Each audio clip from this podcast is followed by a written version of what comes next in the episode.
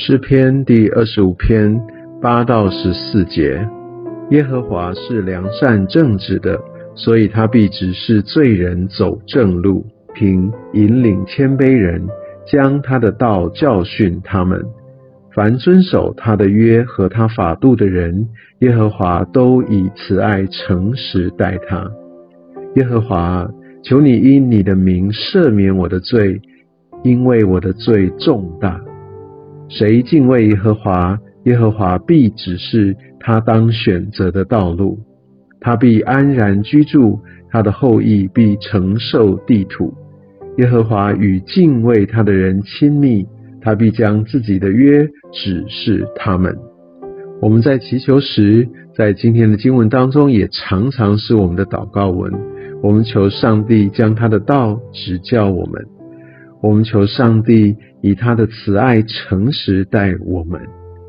我们求神来让我们安然居住，让我们承受地土，能够将他自己的约来指示我们。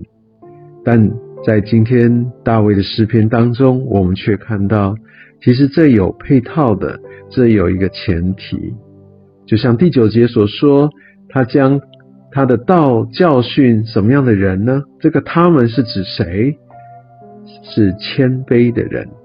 他必按公平引领谦卑人，所以谦卑的人得蒙上帝会将他的道来教训他们。我们也可以知道，上帝会用他的慈爱、诚实来对待怎么样的人呢？上面说是用。他的慈爱、诚实来对待遵守上帝的约和他法度的人，就像第十节上面所写到的。所以我们可以看到，哦，愿意来遵守上帝的约，还有上帝法度，这样的话，我们可以得着上帝以慈爱、诚实来对待。而当我们在求神要指示我们当选择的道路，我们发现。上帝会指示给谁敬畏上帝的人？事实上也是如此，不是吗？当一个人不敬畏上帝，上帝跟他说什么，他都成为一个参考意见，合不合他的意，他再来考虑考虑。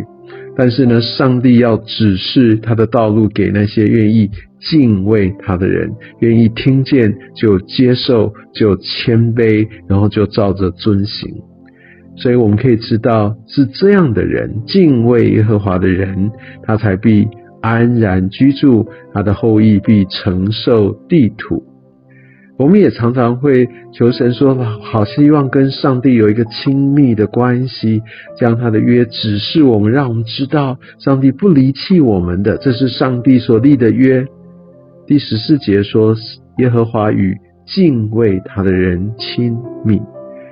所以我们需要敬畏耶和华，圣经对神的话语一个完全的拥抱、相信，一个一个愿意来遵从的态度，愿意用生命的改变来回应，愿意事事的带到上帝的面前，寻求他的面，愿意将自己来交托，也愿意来回应上帝的呼召。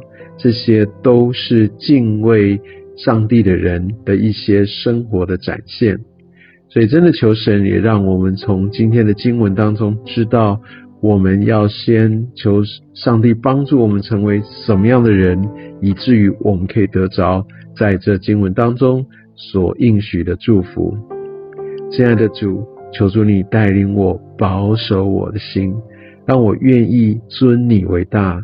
也愿意看别人比自己强，让我知道你是良善正直的神。